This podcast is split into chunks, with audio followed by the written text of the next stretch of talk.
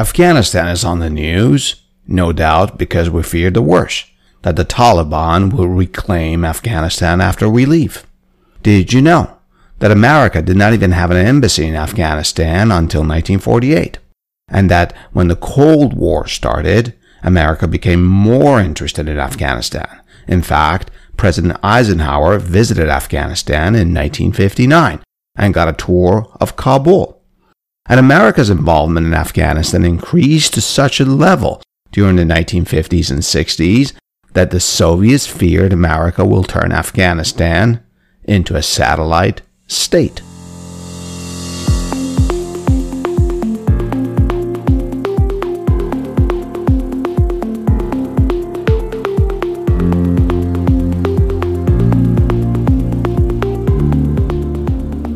Hey there, news peelers. Today is July 16, 2021, and this is Adele with the Peel.News.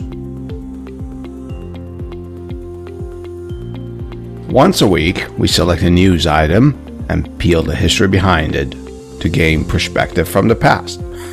oh boy, sometimes history gives us a good laugh. Sometimes it offends. And sometimes it just it just shocks. Like, did that really happen? I'm telling you, you can't make up some of this stuff that happened in our past. So grab a cup of coffee or your favorite drink or both and let's get into it.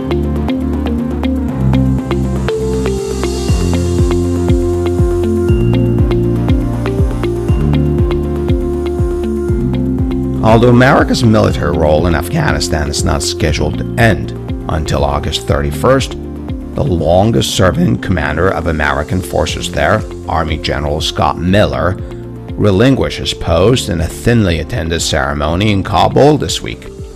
Now that he's gone, other senior U.S. military officers will continue to manage America's military operations in Afghanistan from the U.S. Embassy in Kabul and from an airbase in Qatar, a country roughly about a thousand miles away. And this begs the question in what sort of Afghan operations will America be involved? Earlier this week, American drones hit Taliban targets to support the Afghan army in Kandahar province.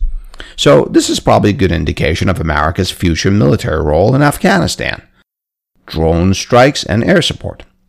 But will this be enough?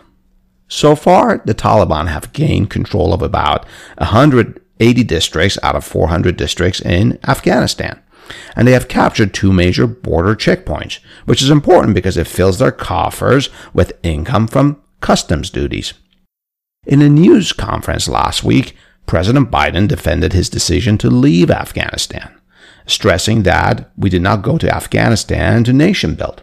And then President Biden, who was a history major in college, got into history, saying, No nation has ever unified Afghanistan. No nation.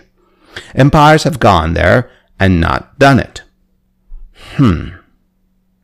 To better understand the history of Afghanistan, we spoke with Mr. Shah Mahmoud Hanifi, a professor of Central and South Asia and Middle Eastern Studies in James Madison University. Professor Hanifi has many publications regarding the history of Afghanistan since the 16th century, including his book, Connecting Histories in Afghanistan. The links to Professor Hanifi's academic homepage, along with his many publications, are provided in the detailed caption of this episode. So stay with me as Professor Hanifi and I peel the history behind this news.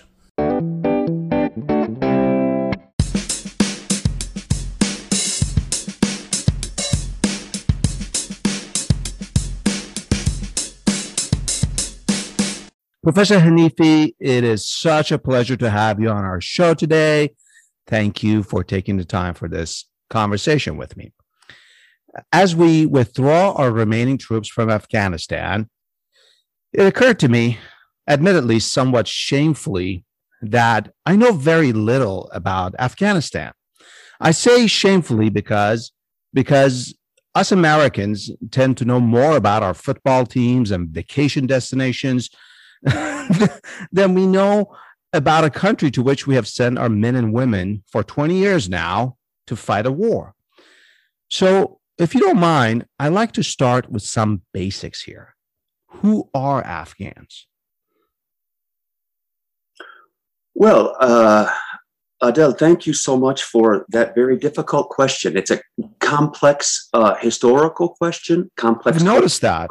Yeah, it's quite um, contentious, in fact, and contentious. And, and, contentious in the sense that there is a um, kind of gradient of parts within this Afghan whole. Kind of America has a lot of different components, and to say what is an American um, it brings up questions of race and history in ways that the category Afghan also. What an interesting analogy. Okay. Relates to. So, the most important thing about whatever Afghan may be is that it relates to other terms, particularly the term Pashtun, uh-huh. particularly the term Pathan, and of course, the space of Afghanistan kind of conditions our understanding. And um, so, who is an Afghan is a is a complex question. The term is a Persian term, mm-hmm. and in many ways, we can chart the history of the word uh, through the Persian language to about 1000 AD. Um, but of course, it's not as if any population just appears on the map. There's kind of a pre out of thinner, yeah. Before what an Afghan kind of became, there are constitutive elements. So it's a very complex uh, question that revolves around Persian and its relationship to other languages, particularly Pashto, in the space broadly between Kabul, Kandahar, Herat, Mazar, but also the region just on the other side of uh, the Indus River in North India, in Central Asia and in Iran. We find Afghans today. So, so Pashto is not. You said other languages, and you identified Pashto. So Pashto is not a Persian language. It's not an Iranian-based language. Am I correct on that? Uh, well. No? no, in the history of uh, sort of the study of languages, the mm-hmm. field of philology, there are language um, families and origins, and Pashto is an Eastern Iranian language. Farsi and Dari or are dialects of an Iranian language family uh, representative. This is the kind of Indo-Iranian language family.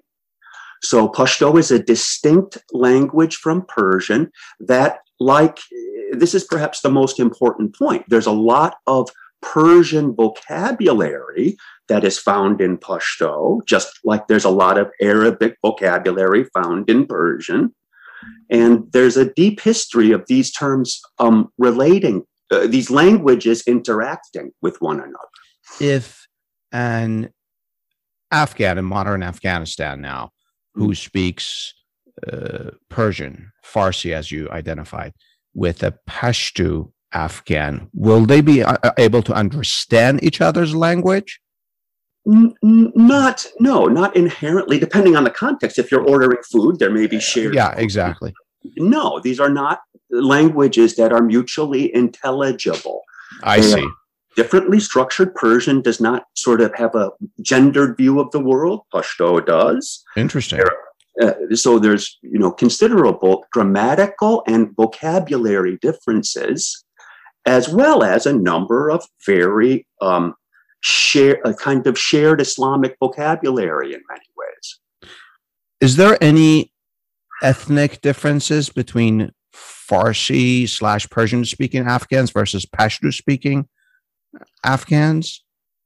Well, again, a very complex. Ca- the the the term ethnicity is uh, also very complex. It has. I'm a, doing. I'm I'm hitting bullseye every time with these uh, complex questions. Sure, and I appreciate the opportunity because I mean, part of the um, information management of of Afghanistan is to make it understandable yeah, for. Uh, so no, there um, are ways to view ethnicity culturally. That is through language, and, and that's if we took that view. Persian speakers would be of a different group than Pashto speakers, but that is not the way to view Afghanistan because of bilingualism. That I see. Can, uh, in Afghanistan, it would be the case that the preponderance of Pashto speakers also speak Persian, Dari. However, the inverse is not the case. The preponderance of Persian speakers do not speak Pashto. So the language is. Why is that? Why do Persians not speak uh, Pashto? Um, and you identified another language, Dari. Is it because Persian is the dominant or government language? I'm speculating well, here. I don't know, sir. I'm just asking. No, not at all. There are th- contem- in the modern contemporary uh, world of Persian language speakers. There are more identified three dialects: Farsi, spoken in Iran, mm-hmm. Dari, spoken in Afghanistan, and Tajiki spoken in Tajikistan. Dari and Tajiki sound more similar to one another than those do in relation to Farsi. Which is spoken in Iran. Which is spoken in Iran. The I difference with Tajiki is that it's written with the Cyrillic Russian script, the Russian. Tajikistan used to be a colony of, or a part of the Soviet uh, uh, um, Union. Um, so, some of this complexity, Professor Hanifi, uh, does it come from you just you just use the use the phrase space of Afghanistan? Does some of this complexity come from Afghanistan's location? You know, when they talk about Afghanistan, they talk about you know landlocked country, and that's true. But when you look at Afghanistan on the map with a historical sort of perspective, it's straddling historically and now these this divide or maybe it's a melding place of these great civilizations and re- religions am i am i making too much out of this or is this really a confluence of all these different worlds uh, uh, uh, uh I don't. I don't know if you're making enough out of it. To, I'm underestimating here. Okay. Yeah, well, no. It's location and geography is uh, of premier importance. There's nothing more important than location, so to speak. And Afghanistan, as you so helpfully note, has been exposed. Let's just keep it simple and say to Iranian culture and Indian culture since there has been, um, you know, kind of human habitation on the planet. Okay, Afghanistan has been around um, as a as a geographic space since recorded history, and even in prehistory, obviously, we can go there. But the point uh, to emphasize is that to understand Afghanistan's spatial interactions with surrounding regions, we really need to forget the map and forget the map okay. or the the boundaries. I mean the the current boundaries okay. that we see Afghanistan through are not helpful in understanding the historic interactions that space has with surrounding spaces. Those, Is, are the interactions with surrounding spaces going back to uh, the time of the Persian Empire and the Tang Dynasty? Is it the interaction between Zoroastrianism and Buddhism and uh, animism, paganism, and then later Islam, and all these different Persian, Chinese, and Indian. Uh, do they really get to interact with the Himalayas being uh, sort of a divide between all these uh, civilizations? Yes, Adil, certainly. And, you know, part of that spatial interaction involves languages and it involves religions, as you say.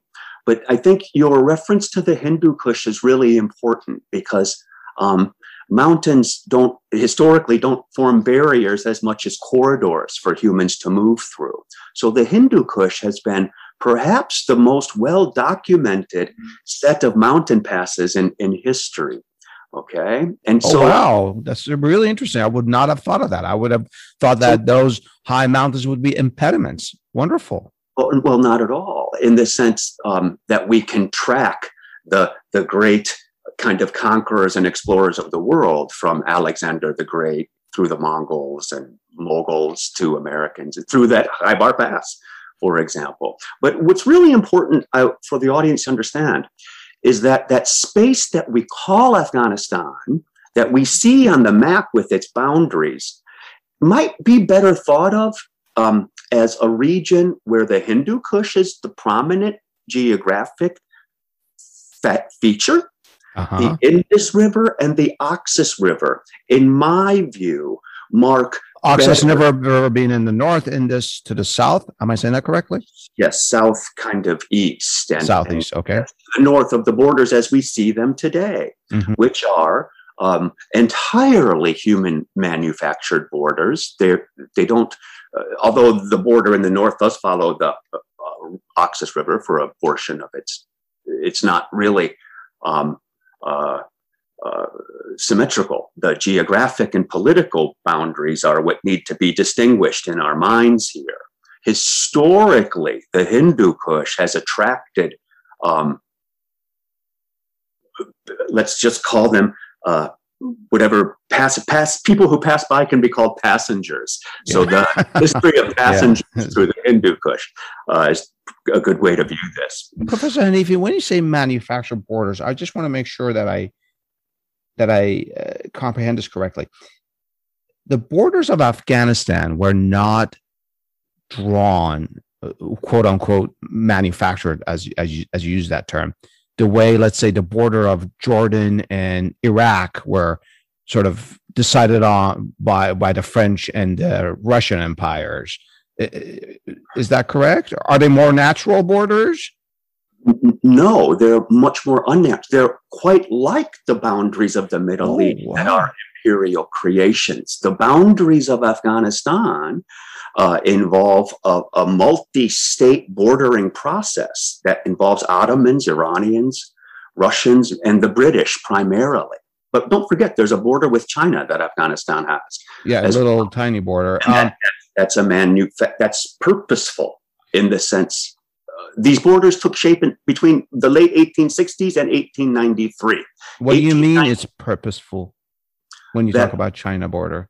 When so that the um, uh, having the British and Russian empires not meet and oh. yeah, keeping. Uh, oh, you're t- you're referring to the Great Game between Russia and. Well, that's the um, the Great Game is viewed as a um, so a set of geostrategic concerns between the British and the Russians. Yeah. Borders were central there, but not just the borders of Afghanistan. The borders of Iran are also kind of, of a contentious issue in the Great Game. The divide. Um, now, as we're talking about borders and the Great Game, we're really getting into discussion of a country. You you aptly pointed out to me and uh, our listeners that Afghanistan should be thought of as a region that uh, doesn't really fit well within its modern borders. When did Afghanistan become a country? And that itself, I have to admit, is a loaded question. Sometimes some people think of themselves as a country, but at some point, it's, I guess, recognized inter- international as a country. When did that happen? Sure. And again, um, I think words and categories are really important yeah. here. So um, maybe we can think of um, a country as something that uh, kind of predates a state, a nation state. So there's empires before nation states, and Afghanistan was um, the the most common narrative involves an imperial formation, the Afghan Empire. Afghan of, Empire. Oh wow. Okay. Of, the, the founder of, of this, and this is also quite a complex and uh, uh, period that involves other empires. Uh, what was the, the, name of that empire? Well, it would be called the Durrani Afghan Empire, the Durrani uh, sort okay. of group of Afghans. And this is really complex because upon becoming a polity, an empire, the leader changed his name from Abdali to Durrani, which complexifies what this is all about. Um, when when was the empire founded? 1747. And what's important about that date um, are two things. Mm-hmm. That it is at the end of the Safavid Empire in Iran. Persian, okay. Correct.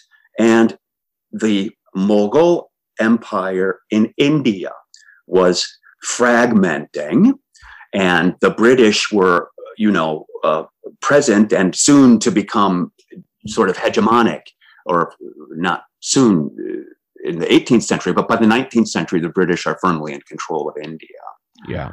Whereas Iran bec- remains sort of semi autonomous yeah. in a way that still involves imperial interests, Russian and British. And the Afghan empire then devolves um, um, into a smaller set of principalities when the founder of the empire died. And the important thing here, Adil, for your listeners, is that um, the founder of the empire had a really mobile history. He was born in Multan, Pakistan, sort of matured in Herat and the eastern uh, sort of Iranian post Safavid lands, mm-hmm. and becomes the, the, the, the king in Kandahar, Afghanistan. So the empire originates in a lot of mobility, where Kandahar becomes. These are all geographically distinct places with distinct uh, yeah. imports and cultures, even. Sure. And Ahmad Shah's history exposed him to those, you know, influences. We could call them Indian if we sort of simplify what Multan represents in a South Asian uh, geography and cultural space. Yeah. Herat being a kind of core of the Persianate cultural space, and Ahmad Shah seems to have been familiar with both. And he, his empire um, became I guess, uh, stationary in a sense with the capital city in Kandahar, but he continued to migrate and invade India. Um, Interesting. So, and the Kandahar that we hear often in the news, uh, particularly now, actually used to be an imperial capital at one point. Oh yeah, of for for multiple empires and the Alexander. So interesting. So well, the, interesting. the key here, Adil, is that upon Ahmad Shah's death, uh-huh. his son who inherited the, you know, uh, leadership of this emergent polity moves the capital to Kabul right away. The is there strategic reasons for that? Well, he was um, very interested in the Kizilbash community in Kabul and ended up um, becoming very uh, intimate with that community. Is Qizilbash uh, uh, a warring Turkic community? Am I saying that correctly? I, I, think we can say that the history of the Qizilbash involves a military uh, Turkic kind of tribal military force in Safavid Iran that also had bureaucratic and administrative skills and literacy. The Qizilbash were both warriors and the kind of men of the pen and men of the sword. Oh wow, that's fascinating. Ladies, uh, they say that Timur Shah had 300 Qizilbash women in his harem. And this That's a lot of alimony to pay, sir. that's a tremendous cultural influence on the yeah. state. Yeah, and I, I um, take the joke very well. That's very good. Uh, I, I have a I have a I have a question that always gnaws away at me for, for, this is you know going back to the movie Alexander the Great and there's this term that's often used. Afghanistan is the graveyard of empires. Right right. Briefly if you would please could you just shed some light on this? Is it let me just let me just go on a limb here and suggest my uneducated uninformed reasons in comparison to you is it because of the distribution of power different tribal leaders with different interests? Am i even close to coming up with a reason for this?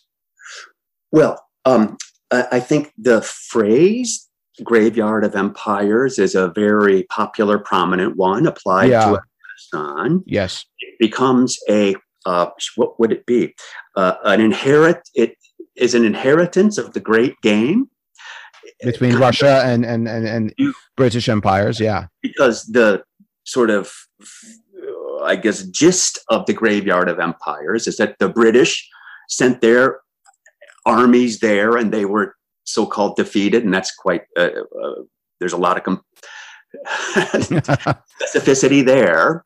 Um, but the Soviets and now the Americans, their imperial projections in Afghanistan fail. And the graveyard of empires then is about imperial kind of overextensions in Afghanistan that are not successful, and thus the imperial project fails. Now, the problem here is that it's an fully from the imperial perspective.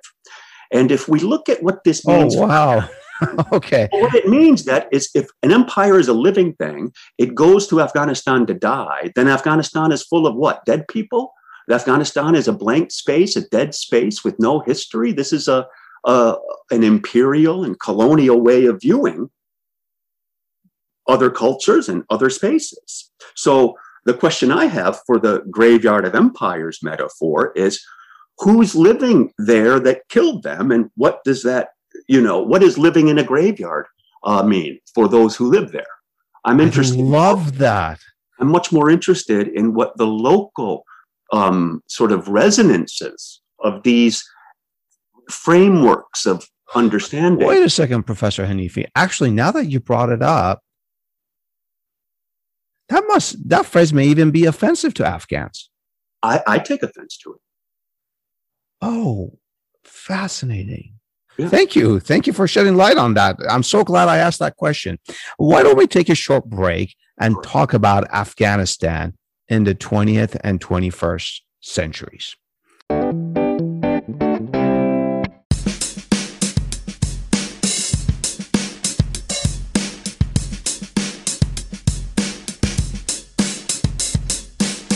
Professor Hanifi, as I was preparing for this conversation with you, I realized something about Afghanistan that frankly totally surprised me. Please, please tell me if I'm wrong on this or not. Afghanistan was never a colony the way, say, India, Egypt, or, or, or Algeria were colonies, right?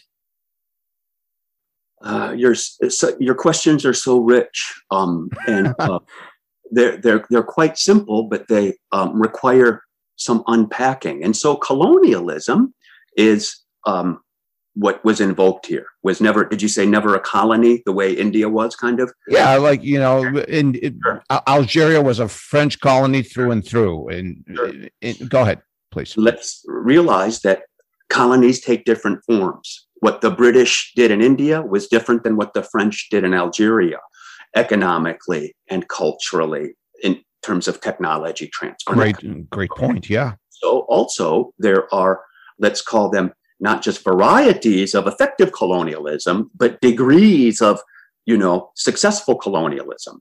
Colonialism is an uneven form of power. It involves military, cultural, technological, commercial, elements. And Afghanistan, although it was never formally colonized, as you say, it was still very much affected by colonial activities and influences. And the quick story about Afghanistan's not being colonized involved two British wars in the 19th century that failed to bring Afghanistan into the purview of British India. The British tried to colonize formally, militarily Afghanistan. Mm-hmm. That is twice in the first Anglo Afghan War of 1839 to 42, and the second Anglo Afghan War of 1878 to 1880. Now, the simple reading is that those two wars failed, and therefore Afghanistan was never colonized. But that's a misreading because How British, so? because British influences continued uh, very heavily and consistently, despite not fully successfully incorporating Afghanistan into British India. Let me explain this by saying that we think of British India being fully colonized by the British. That's, but there were, yeah. But yeah. there were pockets that were not fully colonized. They're called princely states.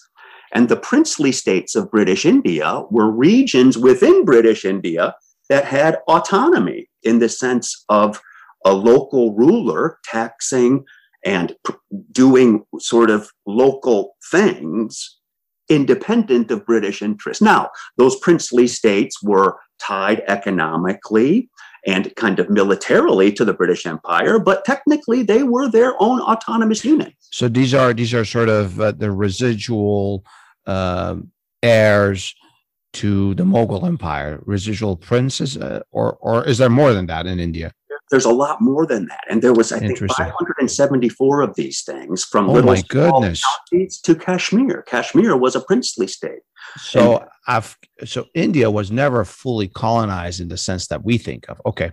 Yeah, and Afghanistan, sort of in the typology of colonialism, looks like a princely state.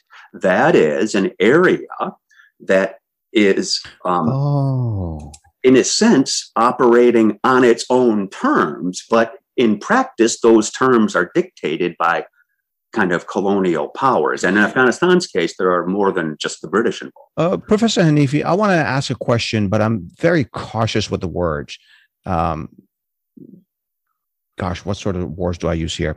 Do you think that by not being a full colony, as in British did not settle in in Afghanistan, or Ottomans, or Persians, or Russians did not set. Well, Persians that's a different story. Did not settle for decades and decades in Afghanistan. Do you think that because of that, Afghanistan missed out on some of the benefits? I'm using that word very gingerly. There's never a benefit to being a colony of another nation. That's not what I mean. What I mean by is uh, administrative benefits that come in modernization, railroads and airports. Do you think Afghanistan missed out on that? There are other countries that this question applies to, perhaps as well. For example, Iran next door, that was not settled in a way by the British or the, or the Russians that, let's say, Egypt was. So, does my question make sense, Professor Hanifi? Yeah, and again, Adil, it's a really good one and it's a it's it's a it's the kind of question that deserves its own course, not just a five minute answer. Okay? Different and another podcast, another podcast yeah, episode. Yeah, yeah. So um, I, I would say um, what uh, let's just historically understand that there was a time when the world was composed of empires. Let's just call that the you know 19th and early 20th century. And then there was a world full of nation states. And let's just call that the kind of post world war ii okay however we want to do this. But what is going on here for our afghanistan purposes is that empires do things that nation states inherit and if we're talking about things like railroads and bureaucracy and standardized money and standing armed forces, and then that's, that's what I was referring to. Yeah. So we've got to look then at what those institutions, those imperial institutions, whether they're mm-hmm. bureaucratic or commercial, do for the space in question. And so Afghanistan has, I've said as a historian, um, now I'm interested in, let's just say, I'm interested in forests. And I can go to archives in India and get information about Hindu Kush forests, but the archival data, the institutional understanding uh, in terms of record keeping for forests in Afghanistan looks very different. And so I could say, kind of sort of seriously, that I wish I had access to Afghanistan's forest records which I don't have access to easily, but I can get them very easily in British India. So, what this means is really the state looks very different, less developed, less connected um, to society.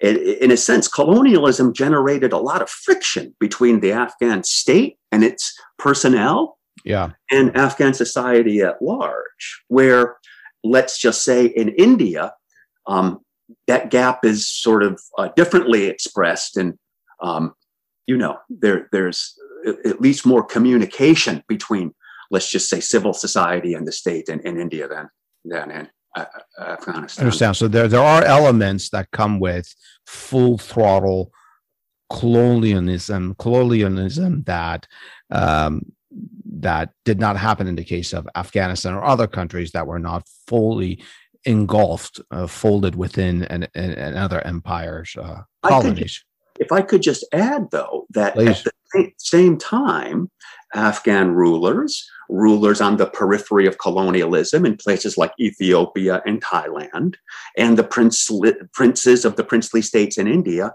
were anxious and craved colonial kind of um, technologies, accoutrements, you know, kind yeah. of clothes and the paintings. And we start to see a really interesting interaction between these spaces of indigenous culture and um, kind of autonomous people yeah. and, and the empires and colonies that structure their surroundings. You know. uh, Professor Hanifi, you you started um, making references to formation of nation states. Uh, I read something fascinating uh, that in the 1920s, a hundred years ago, an Afghan king abolished burqas and that his wife, uh, whose name escapes me now at the moment, I apologize, uh, actually was a prominent queen, a woman in Afghan politics. So I bring this up because we all see burqas, Afghan women with burqas, and we all fear what will happen if and when uh, the Taliban take full control of Afghanistan. So the question I have is what happened? Burqas were actually abolished in Afghanistan, and here we are 100 years later, they're back with respect to that. Sure.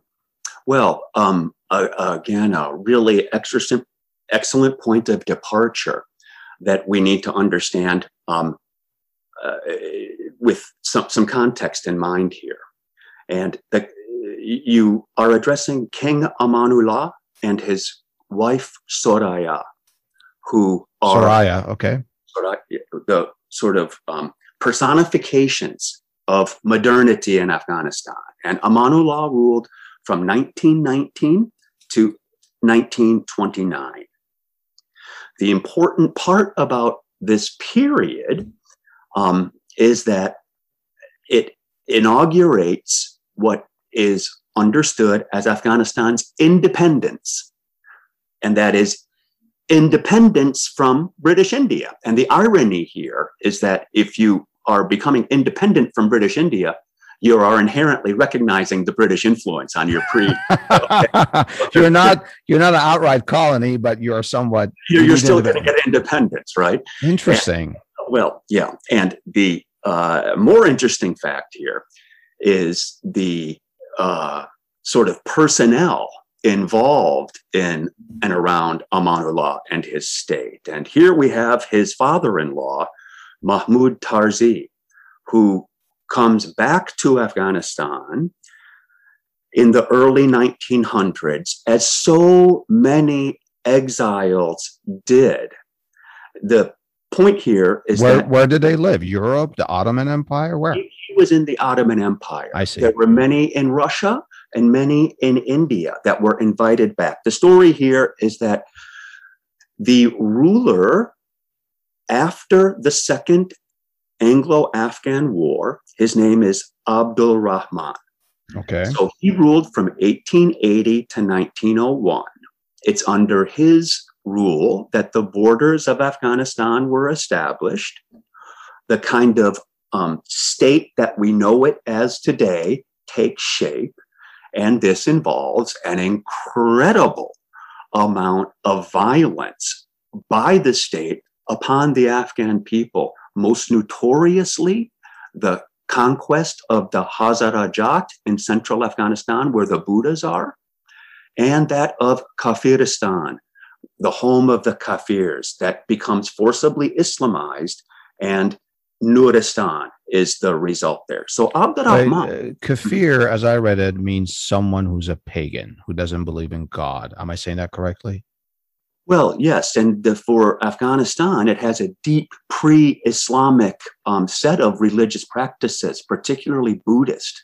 And the Kafirs were non-Muslims uh, practicing a very, you know, still little understood, uh, complex uh, set of religious practices, and it's a wide geography. Wow! So until the late 1800s, there was a region in Afghanistan that was not did not fall with one of the within one, uh, the various different denominations of Islam.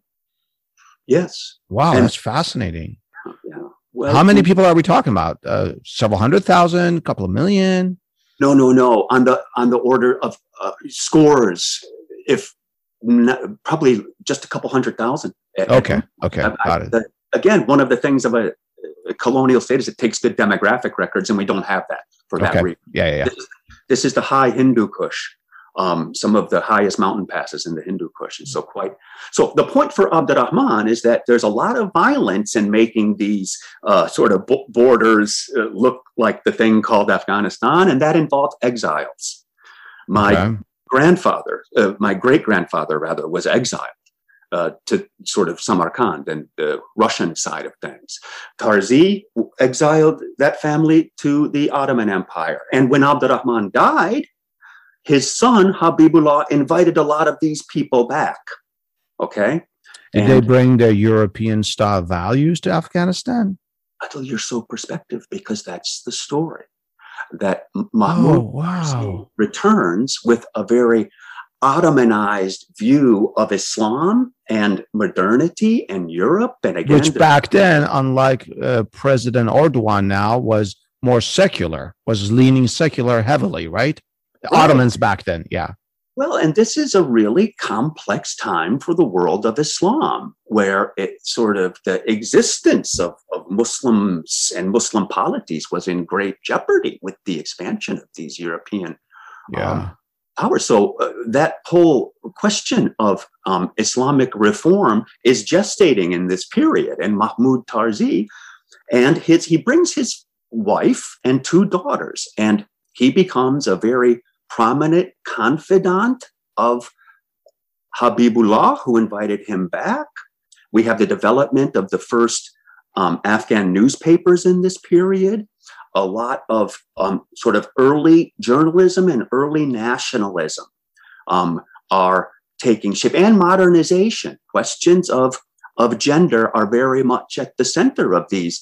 And not just from outsiders, Muslim women themselves were navigating these sort of um, questions of modernity and secularism. Were Muslim women forced to take off their uh, hijabs, their head covers? Mm-hmm uh, by the king in the 1920s, or was there also a force of willing modernization? I, I, don't want to use that word modernization. That's that's a terrible word, but sort of yeah. willing westernization, if you will. Well, I mean, the thing to remember here is that these um, uh, surges of modernity, such as deveiling, mm-hmm. are very limited to elite classes, particularly in Kabul. So the impact, and it wasn't really, it's, it's sort of unclear that she was photographed without a veil when she and her husband toured Europe. By she, you mean the queen then in the 1920s? The, in, in Afghanistan, the moment where she was symbolically deveiled was not a full deveiling because there was a sheen. It was just a kind of modern sheen uh, over her face, common in the Ottoman Empire at that time. Uh-huh.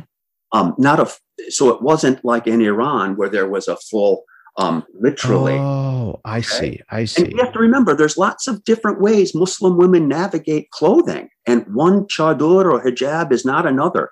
There are different styles that are in play here, and it's a very limited um, sort of phenomena.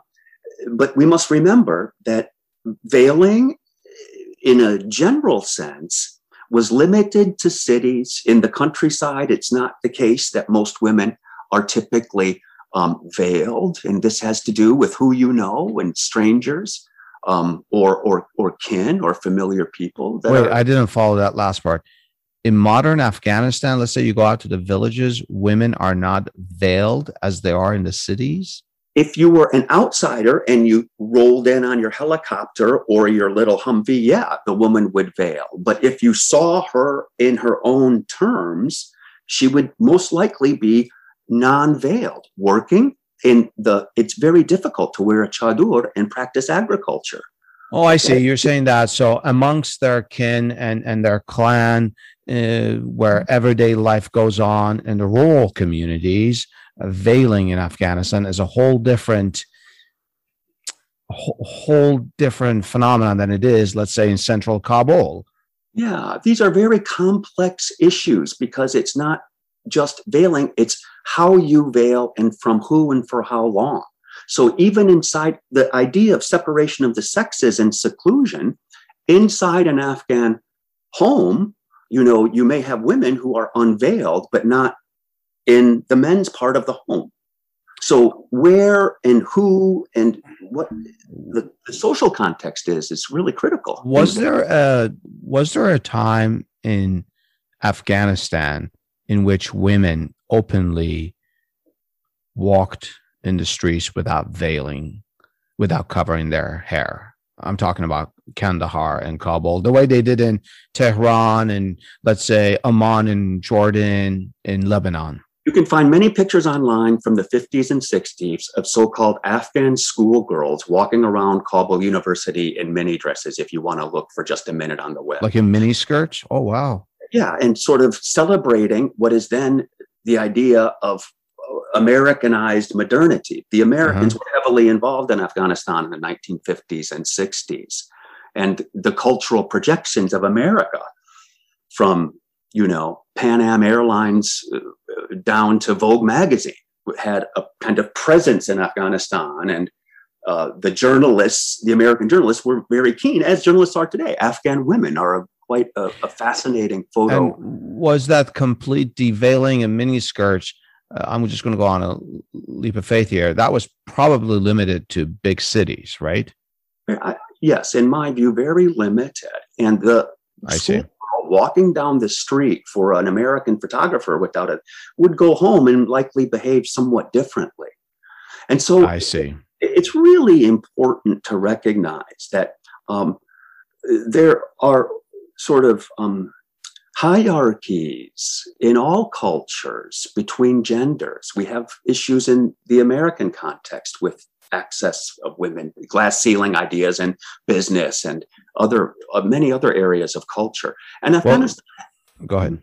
Please go ahead. Uh, no, I'm just saying that's not comparable to the plight of women in Afghanistan. But I see what you're saying. Even within each country, there are different levels and, and yeah, of challenges. Yeah, and it, the, the key here is not to simplify the idea of Afghan women to some singular monolith, while you're veiled or unveiled. That's I a mean, great point. That's a yeah, great point. Really not kind of the issue. I appreciate you making that point, uh, Professor Hanifi. Uh, why don't we take a short break uh, and come back and then talk about Afghanistan's last king all the way uh, to the 9 11 terrorist attacks on America?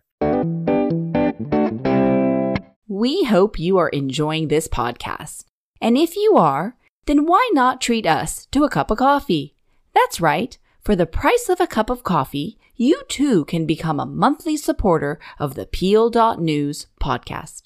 And it's easy. Just click the support link in the detailed caption of this episode. And while you're there, check out the information about our guests and attributions to our theme music and thank you.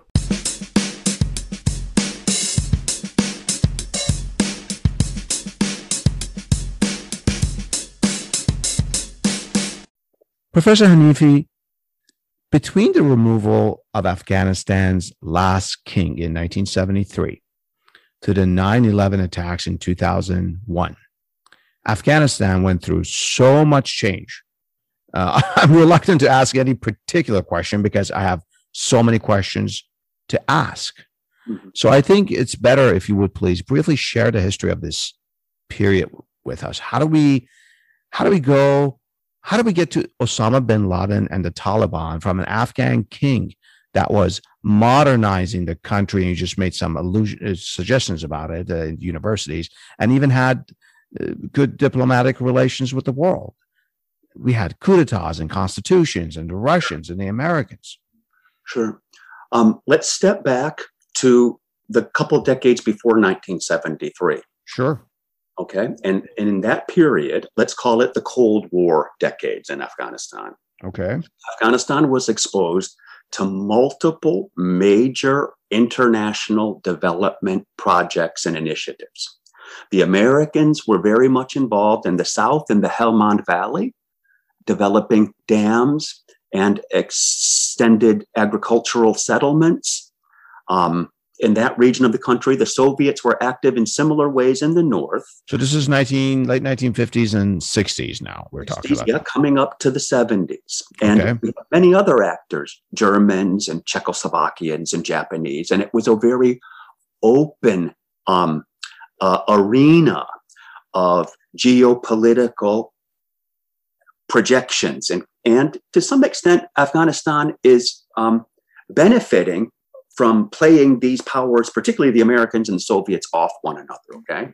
In okay. the sense that Afghanistan was, some say, the largest per capita recipient of development aid in the world during these decades. My goodness. Okay. Yep. It's it's an extremely important predicate to 1973 um, in terms of multiple international interests, where it is the case that American um, uh, uh, cultural and political uh, expressions and alternatives. We're, we're kind of carrying the day, but not exclusively. And the sort of local political context here is the king's cousin, Mohammed Daoud, who um, uh, is the person who replaced Mohammed Zahir Shah in 1973.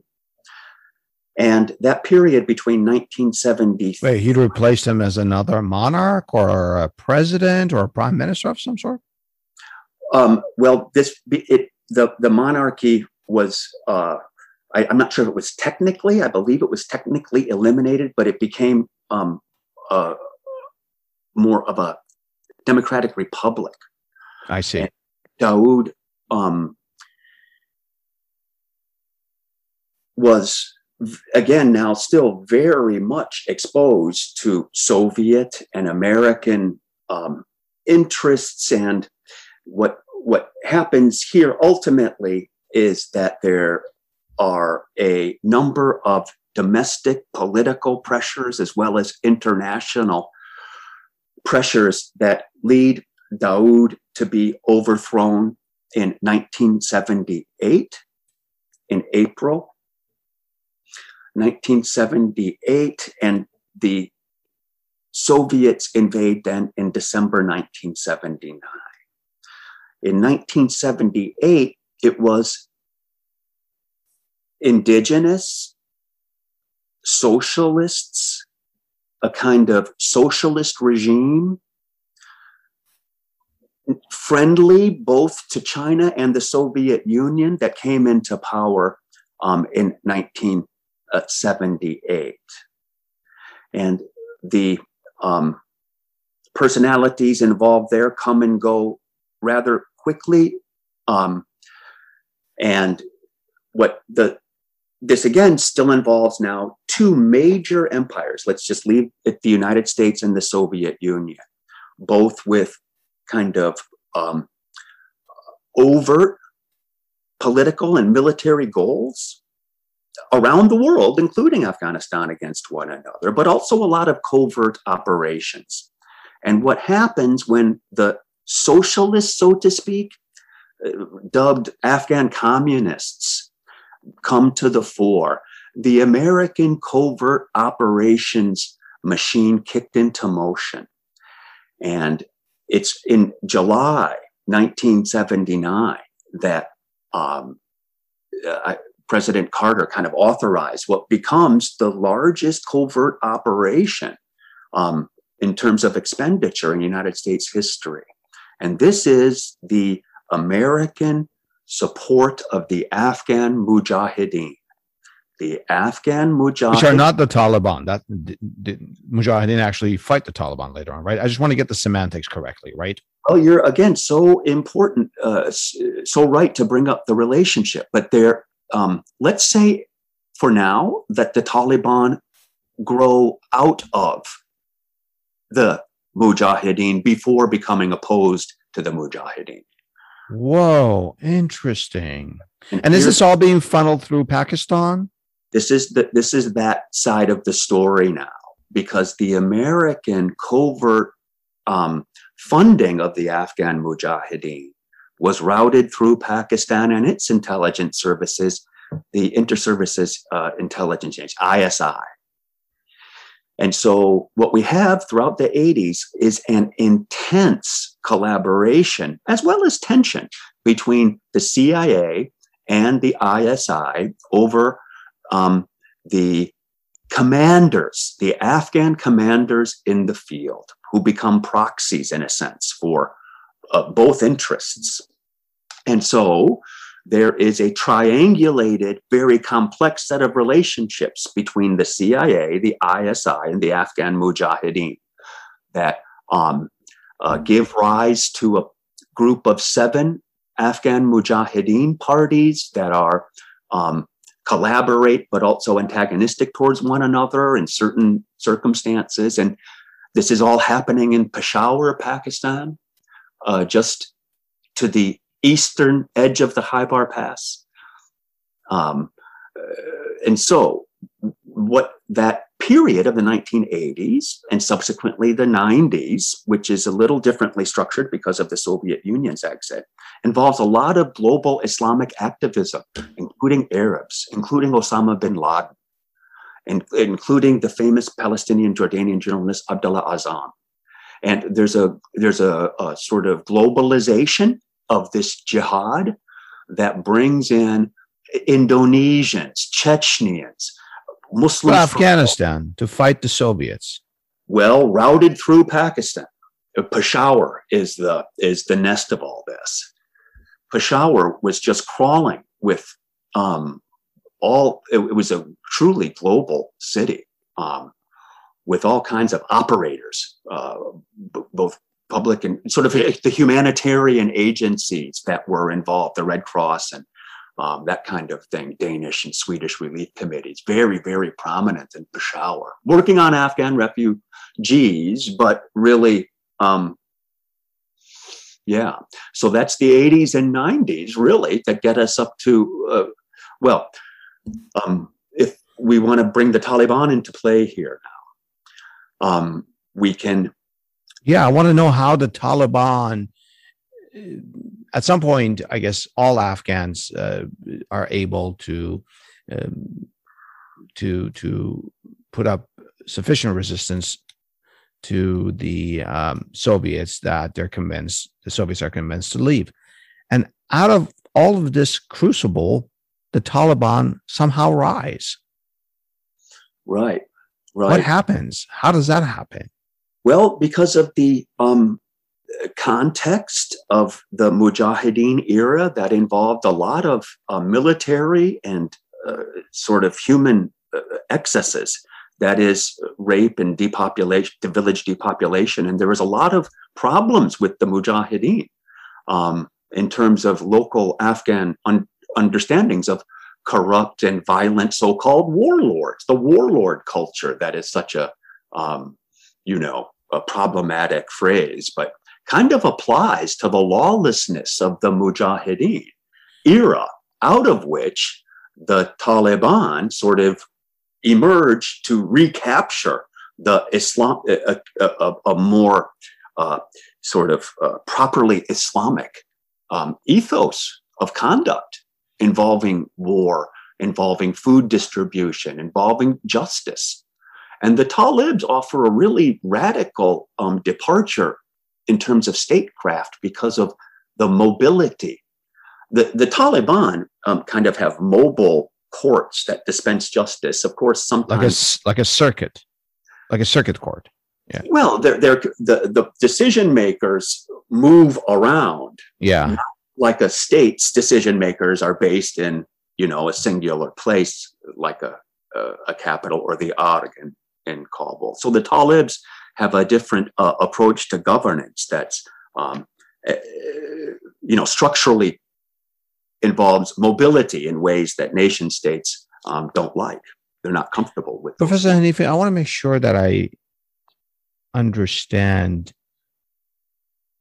a point that I, I, don't think you explicitly made it, but you were you you were teaching the audience uh, about the Mujahideen and their excesses militarily and, and just the human atrocities that they inflicted.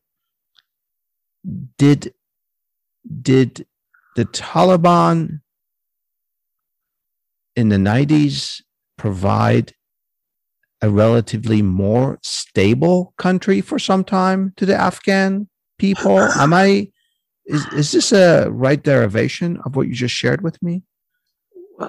I, I, think so. It's fair. I think the thing I'd like to, I guess, add as a postscript to my previous comments is that we have individuals who come and go from Mujahideen parties to the Taliban and back, just like we have sort of ex warlords in the government today and people.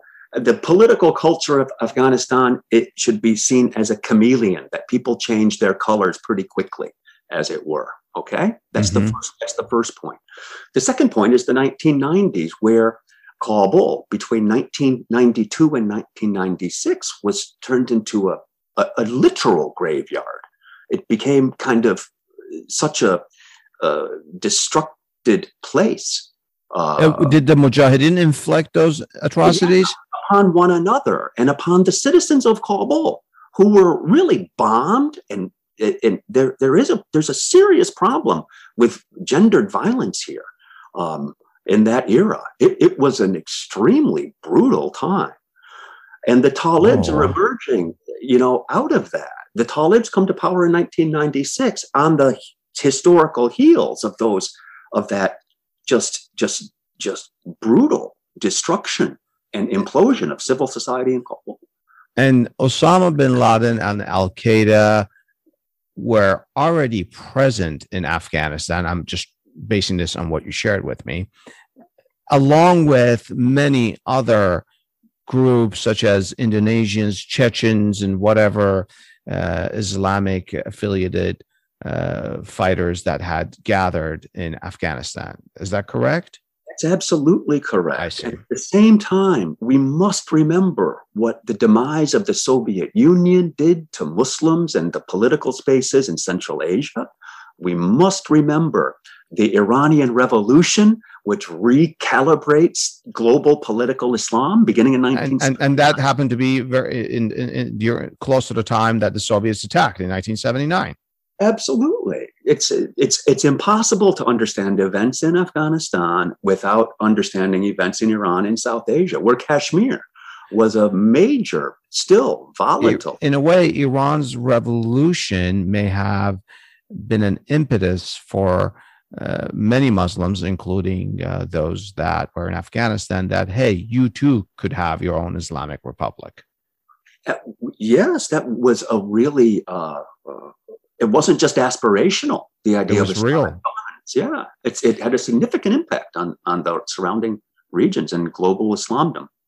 Uh, let's take a break here. Stay with me and Professor Hanifi as we get into the perspective.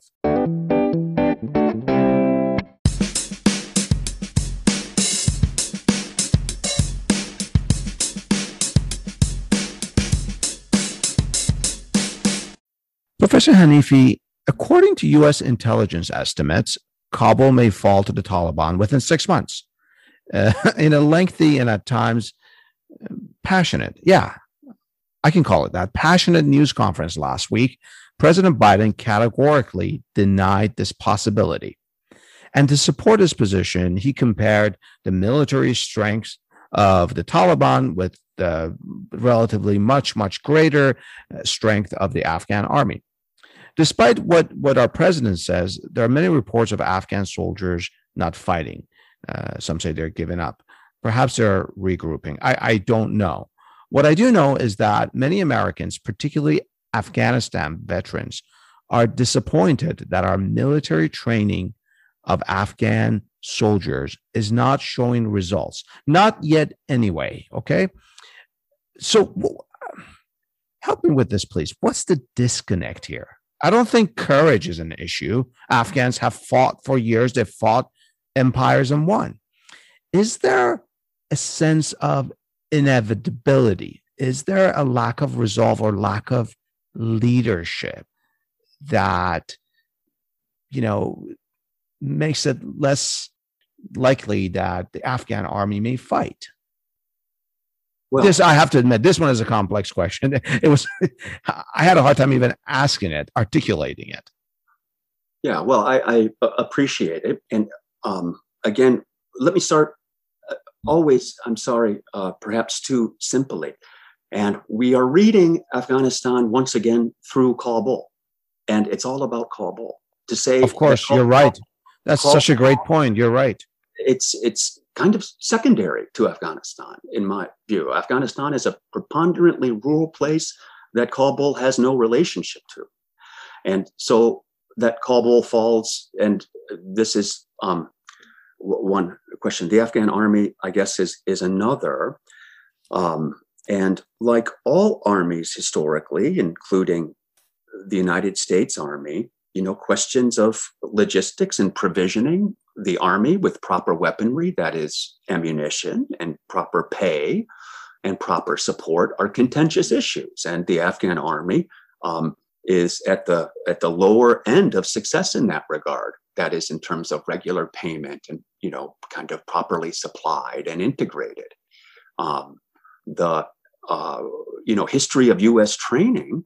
Um, I, I yeah. So if I just want to confirm this point, so you're saying that the Afghan army, the current army, it's not properly uh, paid and integrated? No, not in all cases. No. Interesting. No, okay. Absolutely not. No. No.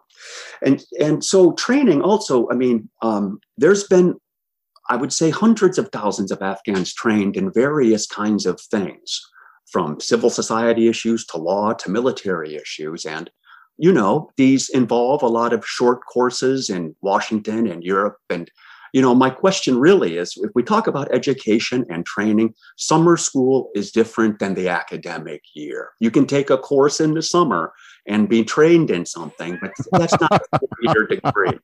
Of course, okay? yeah, yeah, yeah, yeah. And it's also control of the technology. The Afghan soldiers were being trained with particular armaments, were never allowed to take those armaments home or even have bullets in them. And so when we saw the, the training of the Afghan Air Force involves, again, um, a lot of still very non Afghan elements, um, in the Air Force in particular.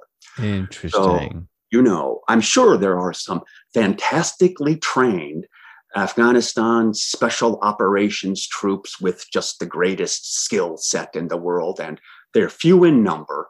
And I don't think integrated to the rest of the military in the same way. In fact, their special training is probably viewed as um, a distinguishing feature in the Afghan army.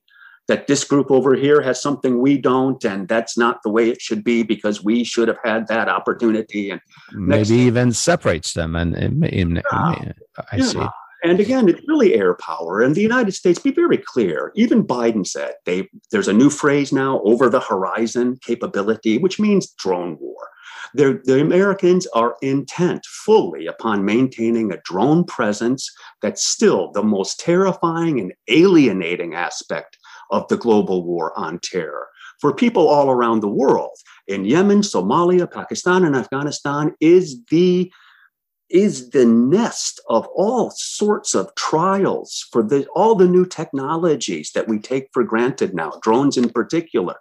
Were uh, sort of uh, the Afghan battlefield has been a training ground for all kinds of new things. Oh, you mean for for for for us Americans, for yeah. our uh, military complex uh, to try out our new weapons? That's what you're saying. And I think it will continue to be that. I think I it will continue to be a zone where new over the horizon technologies, perhaps involving the Space Force, will be tried and executed.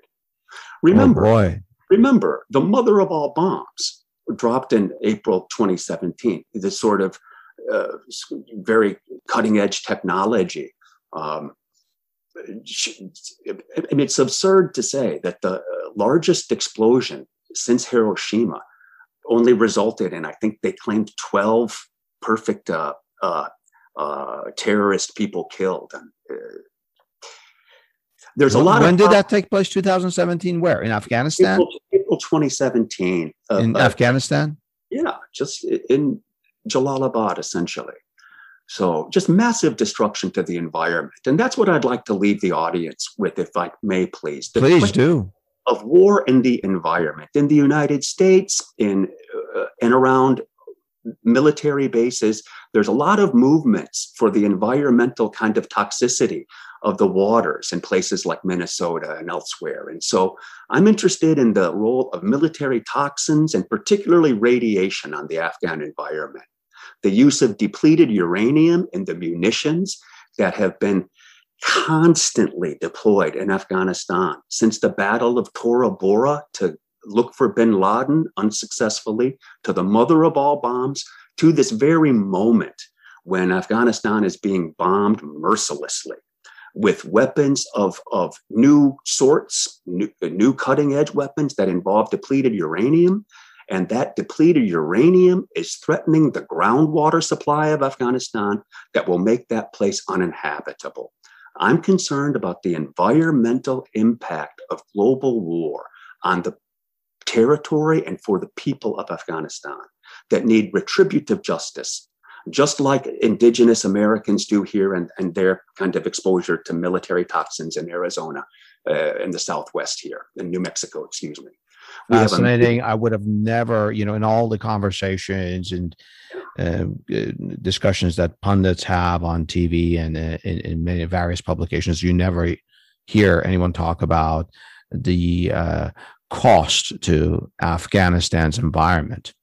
That was fascinating. Thank you so much for sharing that with us. Um, Professor Hanifi, thank you so much for educating me and our listeners. You're welcome to the Peel.News anytime. And to our listeners, if you know of any history that could provide more perspective from the past on this subject, please share it with us and tell us what's your perspective.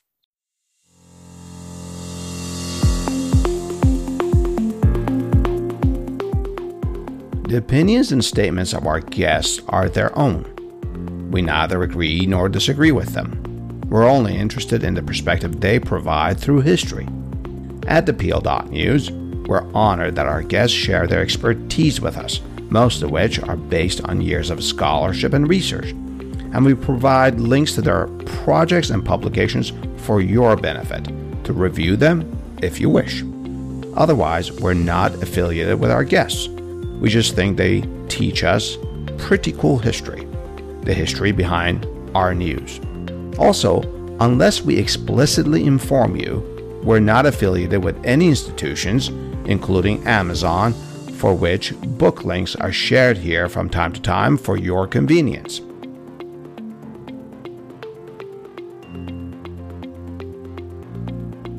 Finally, as a reminder, we don't do news here at the Peel.News, we peel the news for the history behind it.